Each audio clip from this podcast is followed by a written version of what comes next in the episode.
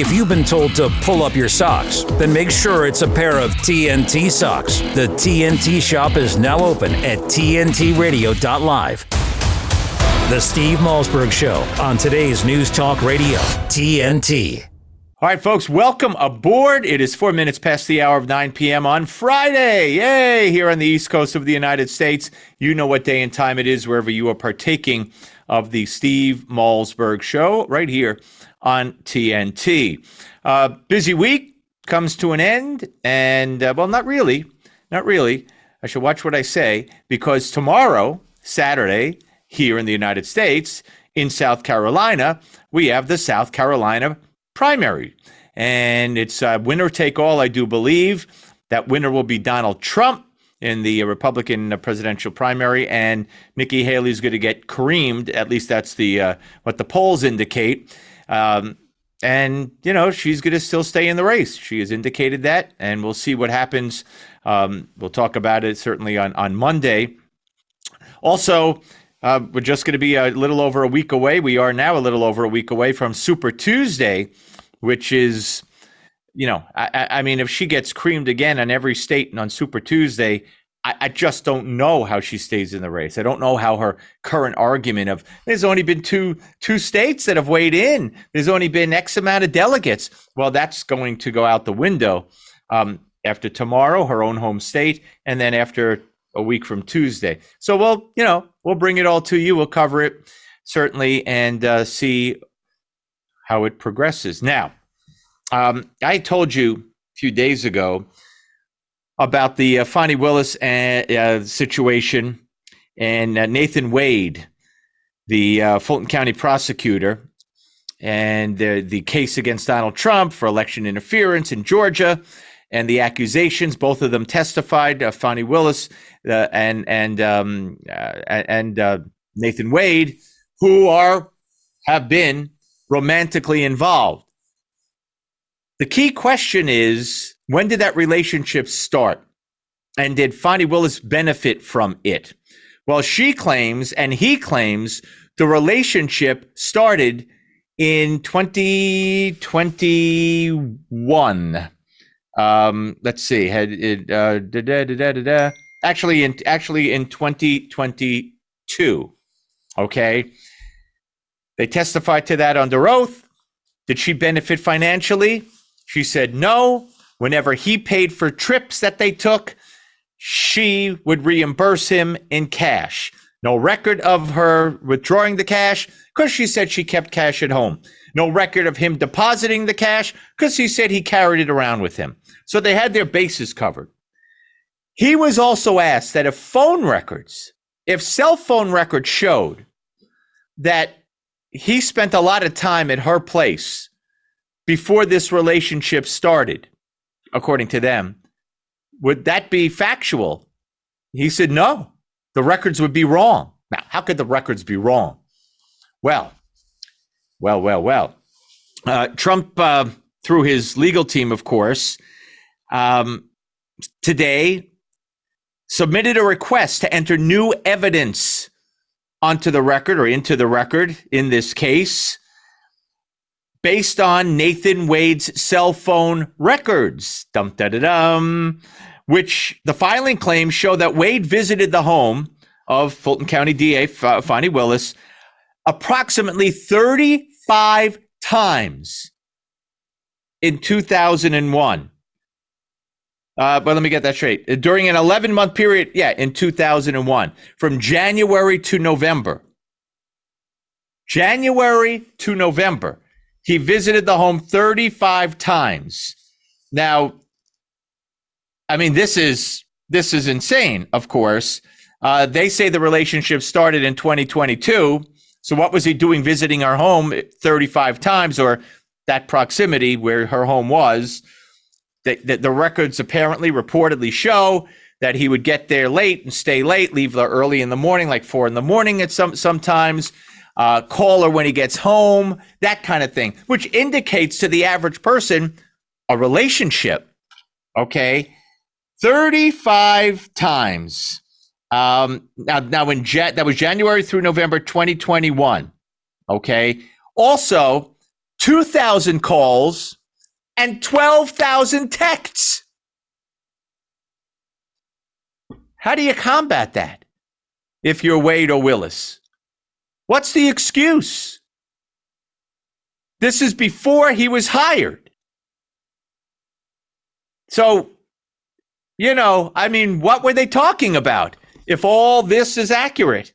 If all this is accurate. Now, the DA's office, Fani Will, uh, uh, Willis's office, pushed back uh, and urged the judge not to admit the phone records or analysis into evidence, claiming they were improperly introduced and simply do not prove anything relevant. Well, look, they both testified under oath last week that the relationship didn't begin until after Wade was officially hired in November of 2021. Okay, November of 2021. Okay, and the relationship started in 2022. These records are January to November of 2021. So he wasn't hired, and they claim the relationship hadn't started until the following year. Yet all these visits, all these calls, all these texts. Come on. Really? Now, if they lied under oath, not only should they both be kicked off the, the case, the Trump case in Georgia, which would probably dissolve it, at least postpone it a long time, but they should be disbarred if they did, if they if they committed perjury. They should be prosecuted, disbarred, and punished legally. Now, uh, people have said this tonight. You know, sometimes I watch Jesse Watters before I come on. I watch, but I watch, I watch CNN and Fox and MSNBC all day. Okay.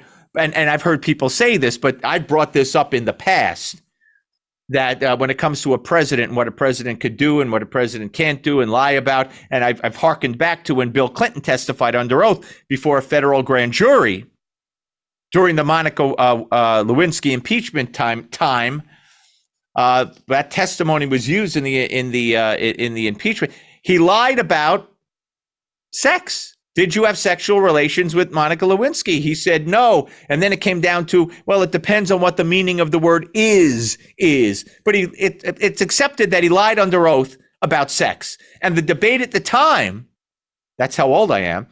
I mean, I remember doing my shows. The debate at the time when, when it was found that on video, under oath to a federal grand jury as a sitting president, Bill Clinton lied about his relationship with Monica Lewinsky. And the argument from the left was so what? Everybody lies about sex. Really? Under oath to a federal grand jury? What else can you lie to a federal grand jury about and have everyone say, oh, of course you're going to lie? I mean, what the hell is that? So, who wouldn't lie about sex? Who didn't lie about sex. Of course, he's going to lie about sex. I mean, the defense lines were nuts. Nuts. So here, maybe they'll bring this up again. Oh, they were only lying about sex to protect themselves. Well, this goes a little deeper. They were lying about sex in the context of when a relationship began to see if this was on the level and if they lied about when the relationship began. And don't forget, one of her former best friends former because of the testimony she gave. The former best friend said in 2019 she saw them hugging and kissing. So it, it doesn't it doesn't smell too good for this pair. And it's going to be very interesting to see what happens and what the judge decides because this stinks, stinks to high heaven. These are the people going to prosecute Donald Trump? Really?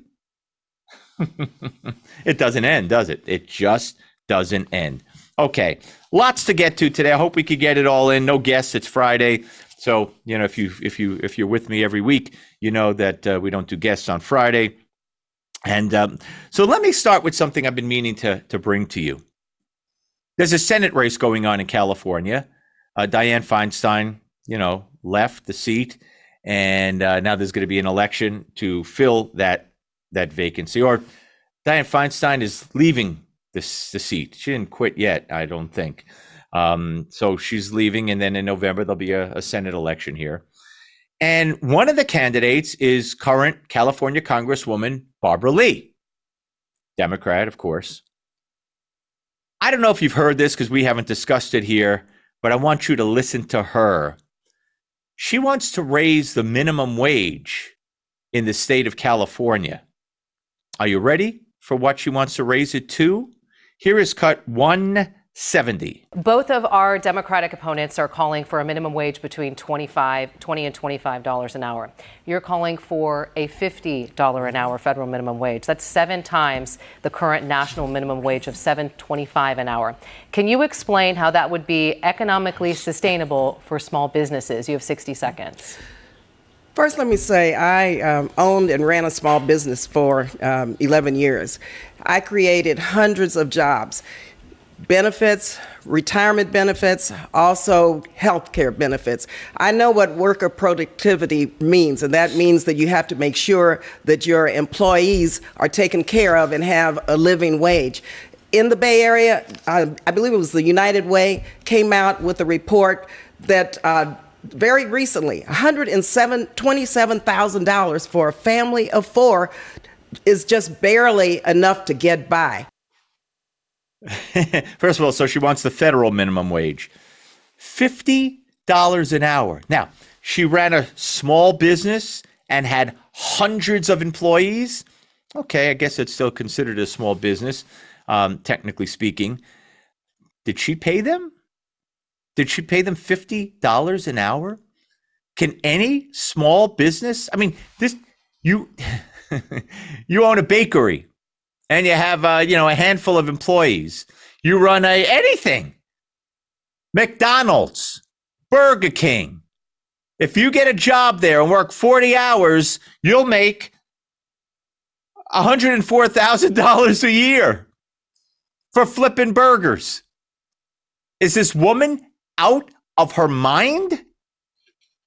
I'd love to know what she paid her workers. I'd love to know what she paid her workers because she ran a small business. She gave them benefits. She gave them this because it's all based on productivity. And if you pay them more, better productivity. So what did she pay them? Nothing bound her to pay the minimum wage or anything less than $50 if she wanted to. Now, I don't know how long ago this was. I know when I started working on my 16th birthday at McDonald's, I think it was like two something an hour. Not 25 times that. I mean, you got to be you've and, and, again, she doesn't answer the question, which was also which was how are how are small businesses supposed to survive? Are you crazy? Uh, here's cut number um, 171. Another survey very recently 104,000 for a family of one barely enough to get by, low income because of the affordability crisis. And so just do the math. Just do the math. Of course, we have national. Uh, minimum wages that we need to raise to a living wage. You're talking about 20 $25, fine. But I have got to be focused on what California needs and what the affordability factor is when we calculate this wage. Ms. Lee, increase. thank you. No, no answer. First of all, I, I watched some of this debate man, they ring that bell, you're done. And I think the rebuttals are 30 seconds, and you don't have a chance to say anything. But nonetheless, she didn't answer how small businesses are supposed to survive. It's common sense. It's just common sense. They will go out of business. You know how many businesses, if that ever happened, would disappear? You know how many people would lose jobs that they have now? Whether it's minimum wage they're making now or 25 bucks an hour or some so 30 bucks an hour or 20 jobs gone i mean are you kidding makes it's just this is i played this because it's the liberal insanity. The liberal insanity. Okay um i've talked a lot about jill biden how i think she's a selfish witch and she's disgusting. I can't stand to hear her speak. It's like nails on a chalkboard. Um, the way she insulted Hispanics, talking to, to, to a couple of Hispanic audiences, comparing them to tacos, mispronouncing bodega, mispronouncing si se puede, um, just and with that that that ugh, that, that screech of hers, just disgusting. And I believe she's committing elder abuse by, you know, not forcing Joe to get the hell out of the race because she loves what she's doing. Now, Kennedy recently kind of agreed with what I had to say, uh, at least in part, uh, when she was interviewed from she's from Fox. And here's Douglas Brinkley, a man I used to interview quite often years ago, and then he wrote a great book on Reagan. Then he turned into this Republican hating. You know, look, TDS set in. Okay, TDS set in, and I haven't talked to him in a long time. But Douglas Brinkley uh, was talking about Jill Biden. Here is cut 218. Campaign. She is the vital part. Dr. Jill Biden is it. You know, if you go back to 1952, Harry Truman could have run, and he didn't. Why? Well, the Korean War and you know other, re- but but Bess wanted to go back to independence. The, the, you know, he, she didn't like it in Washington. If he cut to 68, uh, Lyndon Johnson was quit in March of 68, and people say because of Walter Cronkite. No, the big thing was his health was bad. He had a bad heart. He was smoking, high blood pressure, tension, and Lady Bird Johnson didn't want to stay in it. He wanted let's go back to Texas, and convinced Johnson to step down. So the Truman, giving you two, Truman could have stayed on, and Johnson, and they both said no, it's because their wives, their spouse said enough.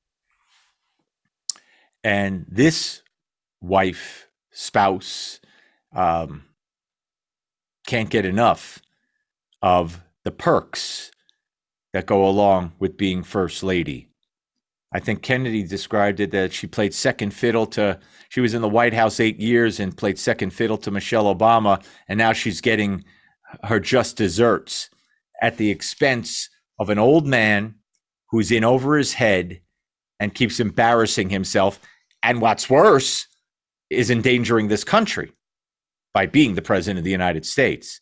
But she couldn't give a damn about either of those. Here's cut 219. That's not the case with Jill Biden. She likes power. She wants to stay. She wants some sense of revenge. She teaches in Virginia Community College. This milieu around our building here, this is, is her home. Um, and the idea of relinquishing it all uh, after you've taken the slings and arrows of the last uh, years of attacks, and at the last minute, just when you get all the delegates, you're going to say, I'm going to open it up to a bunch of people. It's it's very childish when you read those kind of reports.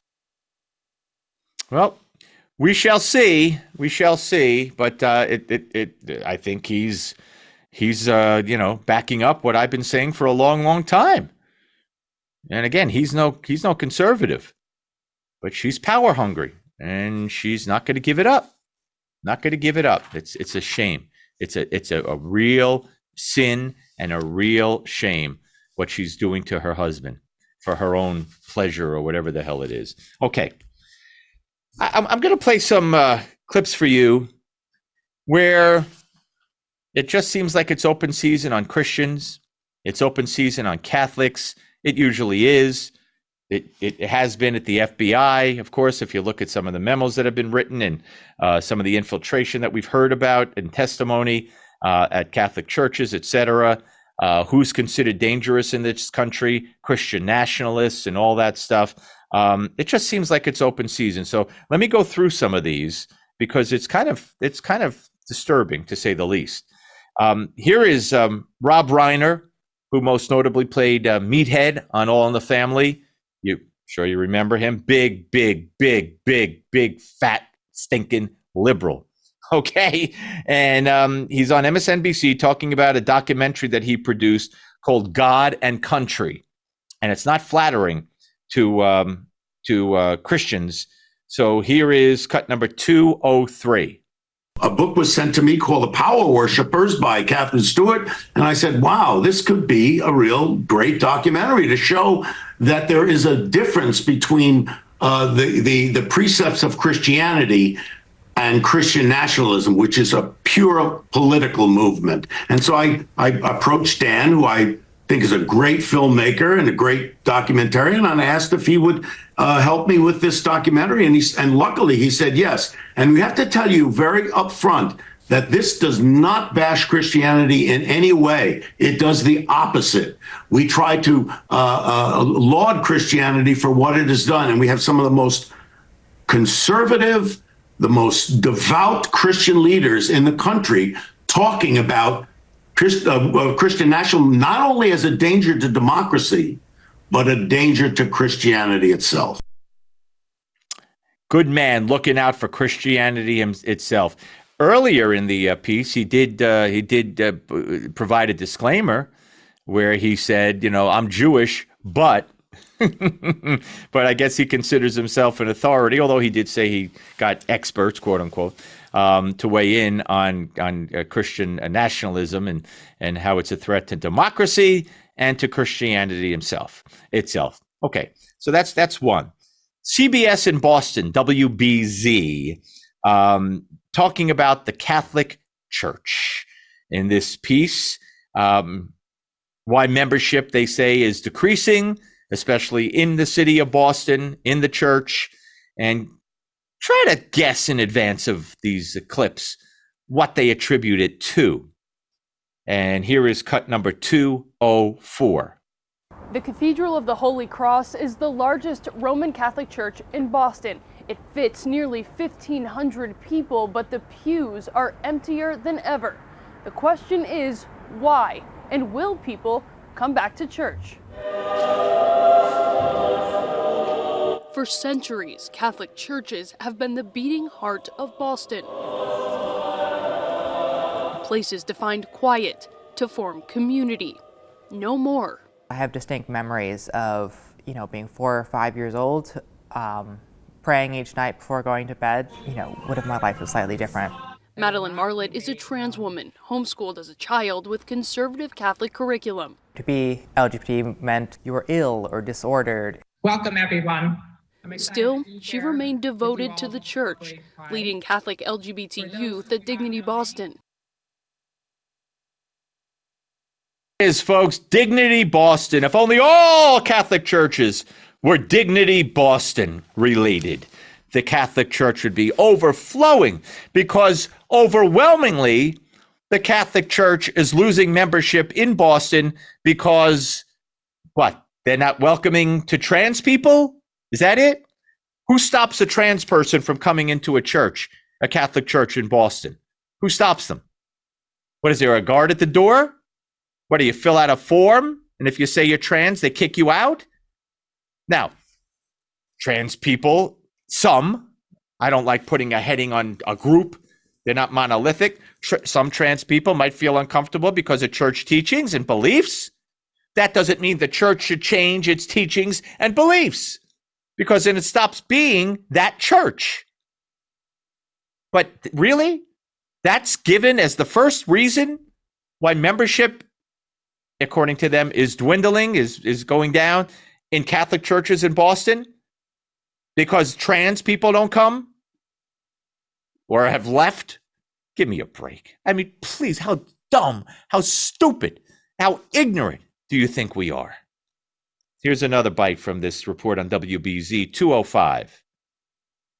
It's around Valentine's Day here. You're saying standards, but I mean, is that such a high standard to celebrate love? What I meant to say was that there should be serious listening to the church, and then do the best you can living out the faith, even if that means living it in a way that may not be acceptable to everybody in the church. The Boston Archdiocese declined to sit down with WBZ, but wrote a statement reading in part The Archdiocese of Boston professes and believes the teachings of the Church as instructed by Pope Francis.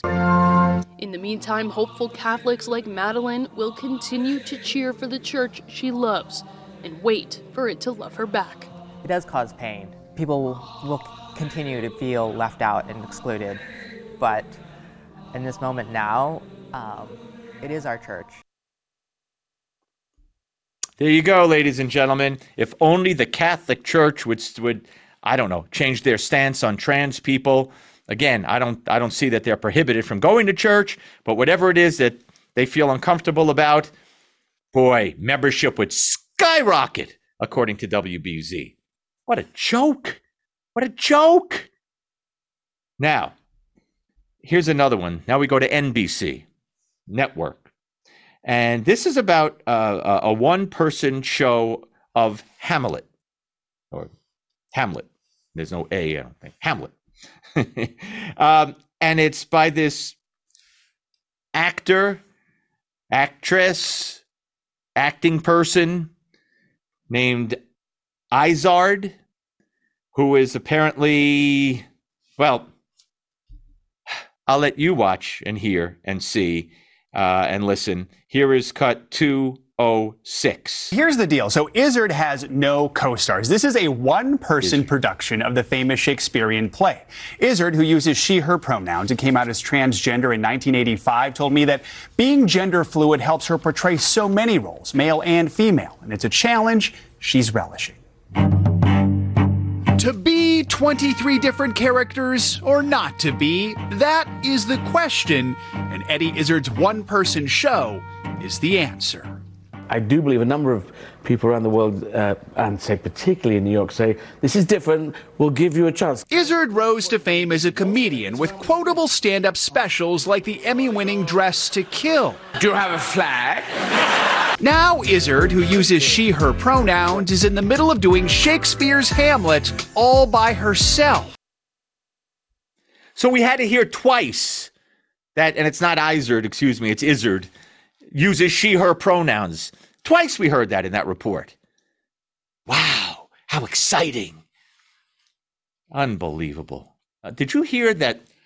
Um, again, going off the top of my head here, I don't have it in front of me, that the MS Society let a 90 year old volunteer go, said goodbye to a 90 year old woman volunteer because she didn't put on her application what her pronouns were.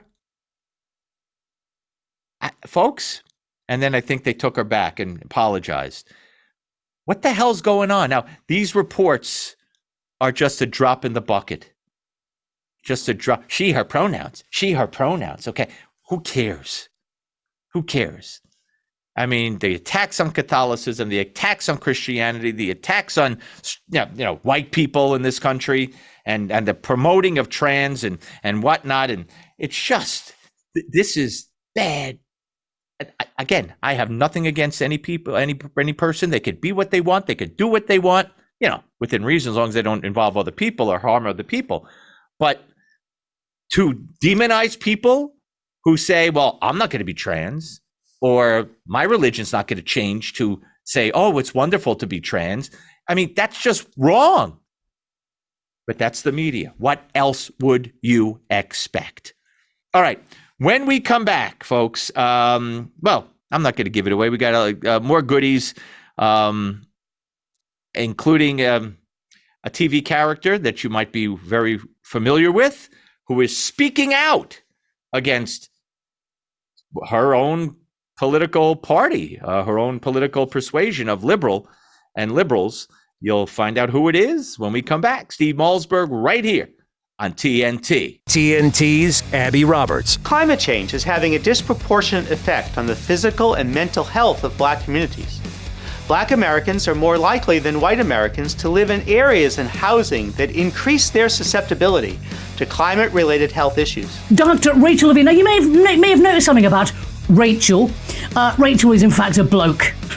that is a bloke uh, in, in, a suit talking about um, how black people are adversely affected by climate. What a load of absolute nonsense. Did you see in the background as well that weird geometric shapes? That are kind of all over. There's a weird blob, and uh, she's that's the human. Uh, it's called, I think it's Human Health Services, is hhs.gov.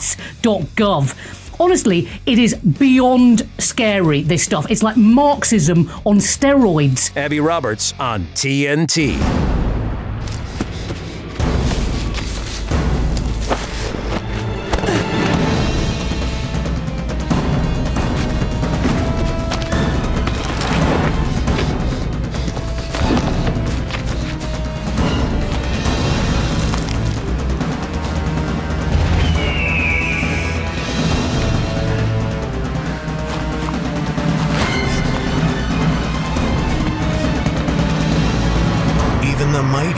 Might not see it coming.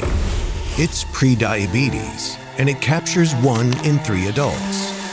You may not even know you have it, but you can escape. Take the one minute prediabetes risk test to know where you stand. With early diagnosis, you can change the outcome and prevent or delay type 2 diabetes. Be your own hero on smartphones everywhere at doihaveprediabetes.org. Now, I want to say this, and I'm going to say it just once. This is today's News Talk Radio, TNT. All right, folks, it's always uh, refreshing when you hear an actor, an actress, someone in the spotlight, unafraid to say what they think, unafraid to stand up or sit down and say how they see it, how they, you know, uh, telling it like it is, especially when that's a conservative, because you run the risk of being blacklisted, of not getting parts, of being looked down upon, of being called all kinds of names, a threat to democracy, a Nazi, a Trump supporter, which is even worse than all I just said. So you know what I mean. But when you're a liberal, when you say you're you you you you tend to to, to trend to the left, and then you criticize what what liberals are doing now, that's even like eight plus plus plus plus. So here's um, somebody. If I if I say to you, if I say to you uh, the name, you might get it. You might not get it. Um, oh, we're not up to her yet. Okay. Well, you know what? Now we're going to get up to her. Now we're going to get up to her. I'm going to tell you we're going to skip. And don't do it yet, but one we'll skip to 198, 198, 199, and uh, 200. Okay, but don't go yet. So um, my bad. But um, we have a great crew, and uh, they can handle my mistakes. So if I say to you her name, Drea De Matteo, you might say, "Who? I don't know her." Well, if you ever watched The Sopranos, this is the last way we saw her, but not as Drea De Matteo, as Adriana, of course. And uh, here she is in cut 198. Why are you crying? He's going to be fine.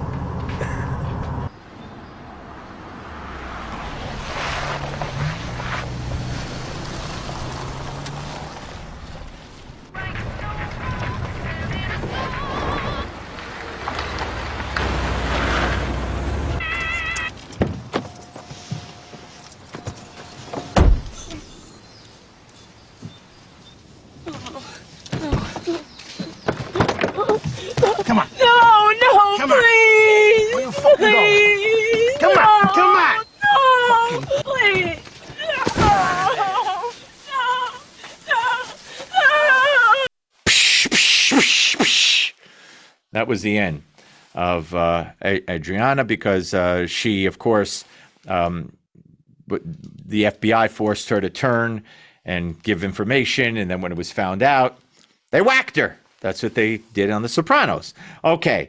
Well, she was amazingly came back from the dead after that whacking 20 years later or so and she was on with Megyn Kelly on Megyn Kelly's uh, uh, Sirius XM uh, show, and um, talking about. And by the way, her her her, um, uh, her, boyfriend on the show, of course, was called Christopher Michael Imperioli. The the, the actor was Christopher. Um, but uh, here she's talking about uh, him and the liberals and everything. Here's cut 199. With all of the conservatives out there in the last three years, it was the only safe place to go and find some semblance of truth for me. Um, I felt more aligned with a lot of a lot of the things they were talking about. However, there are some social issues that I would still stick to that were my old school issues, but but never condemning someone else for having a different opinion about something. Mm-hmm. And that's something that I couldn't understand that was happening during the Trump administration, and then it got worse, in my opinion, in the Biden administration. I think people I, I really do think that the left is way more um, just angry. And this is supposed to be the hippies and the, you know, the people that really do care about equality and inclusivity. And then all of a sudden, they are the ones shutting everything down, shutting everyone out, condemning freedom of speech, condemning everything. Yep. Yep. Wow. She she's a, a liberal who saw what is going on around her. She still has some of those, you know, social issues that she's clinging to but she understands what the left is doing, what the left has become, what they're trying to do to anyone who disagrees, who dares to disagree. And that includes one of those trying to do it to people on the right, includes her on screen boyfriend lover on The Sopranos, um, Michael Imperioli, who uh, made statements uh, on Instagram saying in, in 2023, saying um, uh, he's forbidding bigots and homophobes from watching any of his works on The Sopranos or anything else. Um, how would you do that exactly, Michael? What are you going to have a you, you, you got a, a, a, a I don't know what I can't even make it up. How would you do that? You got to have them put their uh, look into the camera when they go to YouTube, and the camera will be able to see homophobe, homophobe, bigot, bigot, or just how about something as simple as check their voter registration? Trump supporter, bigot. so she was a little shocked at him and not too happy with him for things he was saying. And here it is in cut 200. So, yeah, when you mentioned Michael, um, he was condemning some stuff on his Instagram feed that I noticed and um like ivermectin. Mm. I thought that was I thought that was irresponsible. I never I never took a stand um, publicly about anything that I was doing until I had listen, I still don't. The more I learn about what's happening, the less I feel like I know and I and I and I rely on people like you who do this for a living to really bring it to the people. Yeah, pretty wild, huh? Pretty wild. You know, she's been whacked once for, uh, you know, for betraying uh, uh, Michael and uh, the people uh, in the Soprano family. She better watch it. No, I'm kidding. But um, good to hear her say that. Good to hear say when I couldn't believe. I mean, I didn't know Michael Imperioli's political persuasion, but when I when I saw what reported what he what he put on Instagram, like, what do you mean? How are you going to prevent anybody from watching anything that everybody else could watch? What, what are you talking about?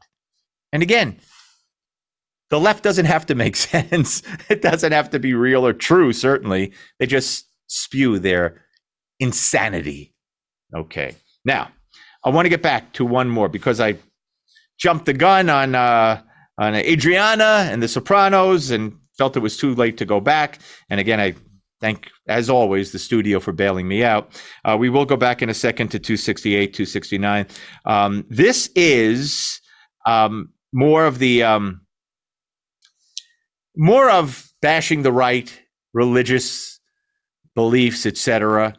You know, where do our rights come from? Where, what does the Declaration of Independence say? Okay, when you say that that our rights come from God, the left can't take it. The left can't take it. Oh, well, God didn't pass legislation and God didn't sign the bill and God didn't, you know, I mean, lighten up, moron. We know he didn't write legislation, but he gave us morality. And that's what we try and should be try to put and should be putting in our laws and the way we live and the way we function as a society. And saying that our rights come from God drives the left out of their stinking minds. They can't take it because anything with God in it, they can't take it. They have no use for it. So let's go to um, this is on um, MSNBC. and the fill-in host here on one of the shows has a guest, and it, it's a uh, it, it's about uh, about people claiming that that rights our rights come from God, and who's the people claiming it? People on the right. Here's cut two sixty eight. On the other side, Heidi, you've got the new speaker, uh, Mike Johnson, who's not afraid to wear his Christianity on his sleeve, on his sleeve, his collar, his lapel, his head, wherever he can wear it. Um, how do members react to that? How are they responding to this real strong infusion of Christian nationalism into the body politic of the House? I've talked with a lot of experts on this, and I've seen it myself with my reporting, Michael, which is that the base of the Republican Party has shifted, right? Remember when Trump ran in 2016? A lot of the mainline evangelicals wanted mm-hmm. nothing to do with the divorced, uh, you know, real estate mogul who right. had cheated on his wife and with a porn star and all of that, right? So what happened was he was surrounded by this more extremist element. You're going to hear words like Christian nationalism, like the new apostolic reformation. These are groups that you should get very uh, very schooled on because they have a lot of power in Trump's circle. Okay, she's with uh, she's with um, Politico, and her name is Heidi uh, Przybyla. Okay, uh, so let's get the next one in here. Here's 269. And the one thing that unites all of them, because there's many different groups orbiting Trump, but the thing that re- unites them as Christian nationalists, not Christians, by the way, because Christian nationalists is very different, mm-hmm. is that they believe that our rights as Americans, as all human beings, don't come from any earthly authority. They don't come from Congress, they don't come from the Supreme Court, they come from God. The problem with that is that they are determining man men, mm-hmm. it is yeah, men, yeah. are determining what God is telling them. And in the past, that so-called natural law is, you know, it's a pillar of Catholicism. For, mm-hmm. Catholicism, for instance, it's been used for good in social justice campaigns. Right. Martin Luther King evoked it in talking about civil rights. But now you have an extremist element of conservative Christians who say that this applies specifically to issues including abortion, gay marriage, and it's going much further than that, as you see, for instance, with the ruling in Alabama right. this week. That judge is connected to that dominionist uh, faction mm-hmm. in, in, talking about um, a lot of other issues, including surrogacy, IVF, uh, you know, sex education in schools. It, it, there's a lot in addition. So when Martin Luther King Jr. and others used it for civil rights and whatnot. It was okay. But now, she says, now you got people claiming it and using it to, you know, against abortion and sex education in schools and whatever. In other words, whatever the left, she and the rest of the left um, favors, and now they're going after it uh, that now it's their fault. Now it doesn't apply that it came from God. Well, what a stupid thing to say that, you know, Mike Johnson says oh, laws come from God, but, you know, it's men who pass the law. Well, of course, men pass the laws. You know what he means. You know what he's talking about. Anybody who says that, you know what he's talking about. What's a, yeah, please. I, I, I think I made the point before we played the cuts. Okay. When we come back, Bret Baier of Fox News uh, went to um, Ukraine and had a sit down with uh, Zelensky. And we have a couple of uh, clips from that interview um, and more when we come back. Steve Malzberg, one final segment left in the week, right here on TNT. With his expert analysis and opinion, this is TNT Radio's Timothy Shea. Americans this week celebrated President's Day. Or did we? The answer, of course, is that we did not. We celebrated George Washington's birthday. And possibly, if you want to include Abraham Lincoln, our 16th president, whose birthday, February 12th, was given up for Martin Luther King Day back in the 1980s. But we definitely did not celebrate Millard Fillmore and James Buchanan. We didn't celebrate Jimmy Carter or Bill Clinton. And we most definitely did not celebrate Barack Obama and Stumblebum Joe. Why does this matter? Am I just being picky and And we most definitely did not celebrate Barack Obama and Stumblebum Joe. Why does this matter? Am I just being picky and pedantic? No, it matters because words matter. George Orwell wrote, The slovenliness of our language makes it easier for us to have foolish thoughts. Put more colorfully, blurry words carry deplorable thinking the way that mosquitoes carry malaria. You should always question the dominant narrative, whether it's that standard time going into daylight savings time is an artifact from our agrarian past, when in actuality farmers argued against it when the progressives put it in 110 years ago that the Republican Party and the Democrat Party flipped after the 1960s, when that's demonstrably false. And even that red is the Republican color and blue is the Democrat color, when again, the opposite is true. In fact, the opposite is always true, what the dominant narrative seems to be. So question the words, or else you've lost the argument before it's even begun. From MAGAInstitute.com, this is Timothy Shea for today's News Talk, TNT. I'm Sandra, this is Jorge, and we were adopted in 2019. I remember when they first came to us, Michael was already a teenager. The whole cliche of they're so lucky to have you guys, and it's no. the other way around. They have changed our family for the better. They chose to love us. They didn't have to, they chose us. Family. Learn about adopting a teen from foster care. You can't imagine the reward. Visit adoptuskids.org. Steve Malzberg on today's News Talk Radio, TNT.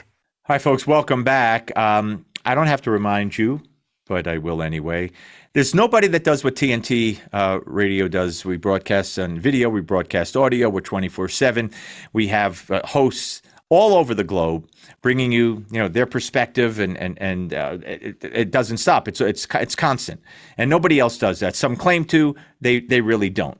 And uh, you know, there's such misinformation out there in the media, and it's backed up by sponsors who sometimes have a, uh, general interest in seeing that information or misinformation get out there.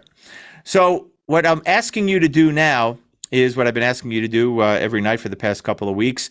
Uh, while TNT uh, is uh, is is talking to sponsors that would keep us going in the way that we want to keep going and need to keep going and should keep going, we we ask that you go to TNTRadio.live and um, make a contribution. Make a contribution give whatever you can do, whatever you can give, and uh, make sure that uh, that TNT continues uh, in its uh, in it. I won't say effort or quest because we're doing it to be there like nobody else is. Okay, TNTRadio.live, and um, we really appreciate whatever whatever you could give, and I thank you. All right, let's move on. Uh, Bret Baier sat down with Vladimir Zelensky, and um, Here's the question to him from Baier. Here's cut 272. President Trump suggested making the money a loan. You said uh, in Munich you'd like to invite President Trump to the front lines. If Trump, Mr. Trump, if he will come, I, I'm ready even to go with him to the front line. If he was here, like we are, yeah, what would you tell him? But I think his eyes first of all, his eyes, ears. I can will, hear it. yes, will tell him what's going on. First of all, why I said, please come. I'm, I'm, I'm happy to see all the candidates and all the people who are decision makers or can support, not to be against, just to understand what the war in Ukraine means. Who opened this war, who began it, and what's going on, what's around what brilliant Ukraine we had. We have beautiful country, but in the war, it's another picture, another lives. I suggest him just to come. I'm ready to go with him. Maybe he wants alone, without me. It doesn't matter for me.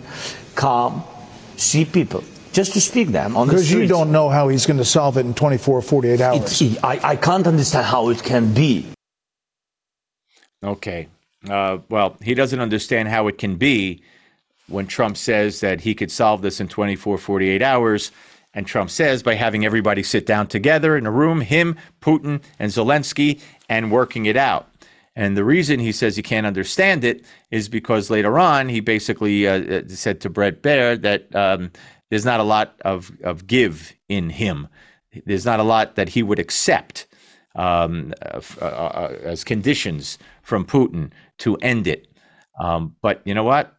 Um, I think Trump can bring about uh, a settlement. And if Zelensky turns everything down that Trump says is fair and Putin wants and Trump says is fair, whatever, then you know what? Then the aid has to stop. The aid has to stop. But let's move on. On the issue of elections, as in the elections that Zelensky canceled, here's a great question from Bret Baier, and here's the answer cut 273. You canceled the presidential election. Canceled. Canceled the election. No, I didn't. For an emergency because of the war. No, no. That's what they say. What, How do you respond? Okay, okay. First of all, uh, n- nobody canceled any elections. During the war, the law said that you can't provide elections. And that's it. It is the war law. It's not me. It's not my new law. It's the law of Ukraine, which was from the very, very beginning. So nobody canceled it.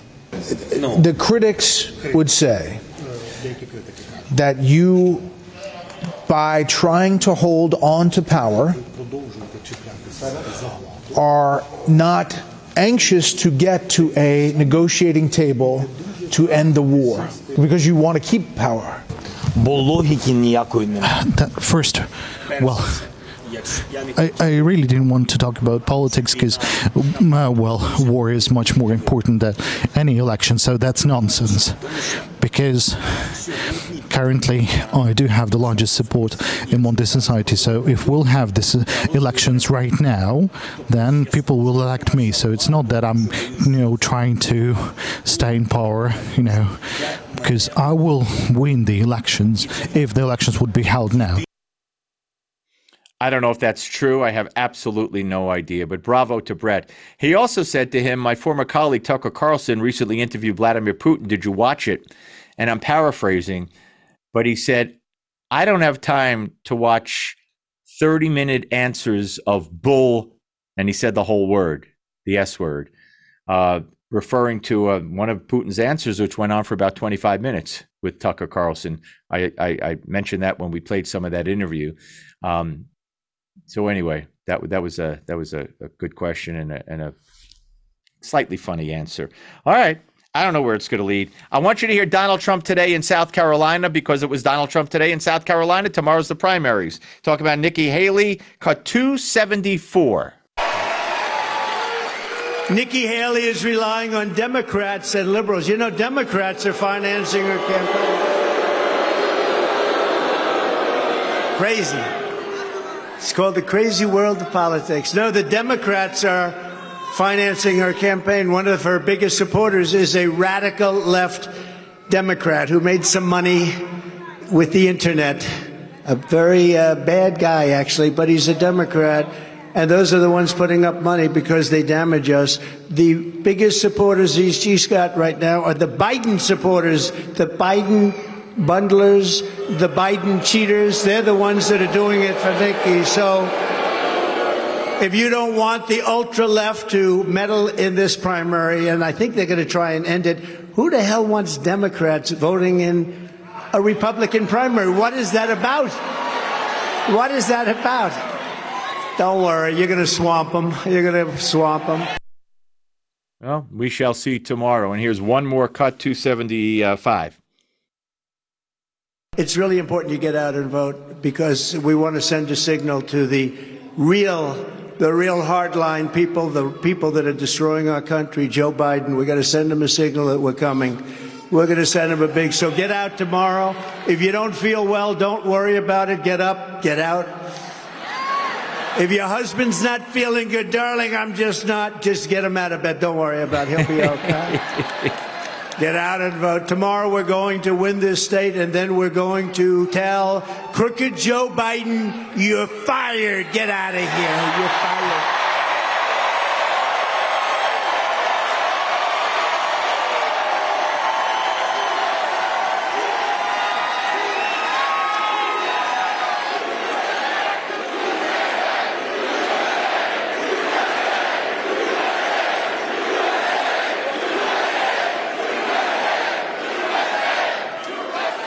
It's amazing. There is more spirit now than at any time anyone has ever seen in any campaign. I don't know about that, but I know if Joe Biden had spoken there, he'd have about 15 people and he'd be falling down. That's a difference. Folks, have a great rest of your weekend, whatever is left of your particular weekend. Uh, be sure to join me Monday night, God willing, 9 p.m. Eastern. We'll do it all over again, start a brand new week. South Carolina primary on the agenda. That's tomorrow. We'll talk about it. Tell your friends, tell your enemies. Watch and tune into and listen to Steve Malzberg right here on TNT.